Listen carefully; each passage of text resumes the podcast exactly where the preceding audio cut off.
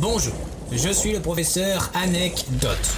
Une équipe de chercheurs surentraînés calcule toutes les semaines les sujets de discussion les plus probables dont vous serez amené à discuter.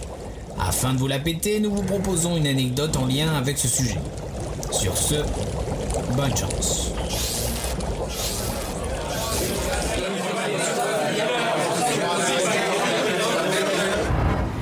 Euh, en parlant de ça, vous savez d'où ça vient le bac?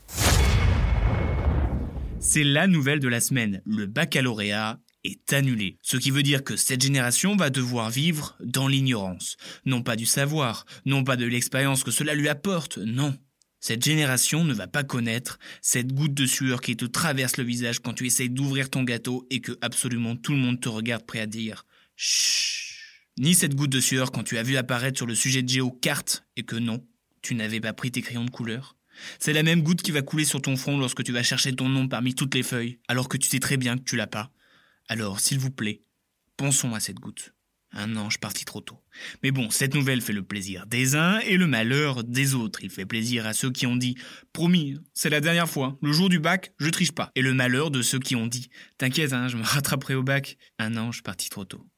Mais ça vient d'où ce bac? Genre qu'est-ce qui s'est dit? Tiens, c'est une bonne idée de jouer la vie des gens sur une épreuve avec plein de matières différentes, dont de l'acrosport. Et ben en fait, ça date. Et oui, Jamy, il faut remonter au moins au XIVe siècle pour voir apparaître les premiers candidats au fameux baccalauréat.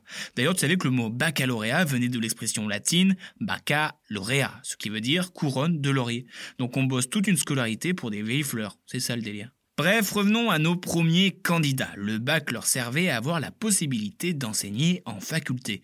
Et les matières, c'était pas du tout comme nous. Non, beaucoup plus simple, à savoir la théologie, la médecine, le droit et les arts. Rien que ça.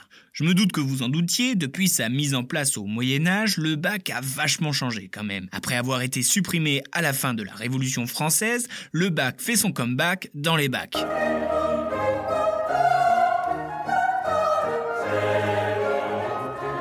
Qu'est-ce qu'il te prend? En fait, c'est c'est bac. Oh la lourdeur Oh, je suis désolé, mec. Oh, euh, Bref, le bac se refait une santé avec Napoléon Bonaparte sous le doux nom de Bachot. Et figurez-vous que Monsieur Bachot était mal chaud. En effet, sous la décision de Bonaparte, les épreuves étaient des épreuves orales et seuls 31 candidats sont admis pour la première année et que des mecs. Il fallait attendre 1861 pour que la journaliste Julie Victoire Daubier soit la première femme à s'inscrire aux épreuves et à la voir. Mais le bac tel que vous le connaissez, enfin, du coup, cette année, bah non, c'est grâce à Jules Ferry en 1890. Alors oui, je dis grâce, car c'est lui qui a instauré le système de notes. Avant, c'était des mentions, et ça allait de très bien, là franchement, t'es bien niveau avenir, mais ça pouvait aller à mention nul. Ouais, c'est extrêmement violent. Imagine ta mention nulle, genre ça te détruit. Et le bac risque, comme il l'a tant fait auparavant, d'évoluer. En effet, plus tard, le candidat va devoir choisir des espèces d'options et faire son propre menu. En gros, le bac, ça devient le subway. Voilà. Maintenant, vous savez d'où vient ce célèbre baccalauréat. Bien joué, trou de. Merci, sœur.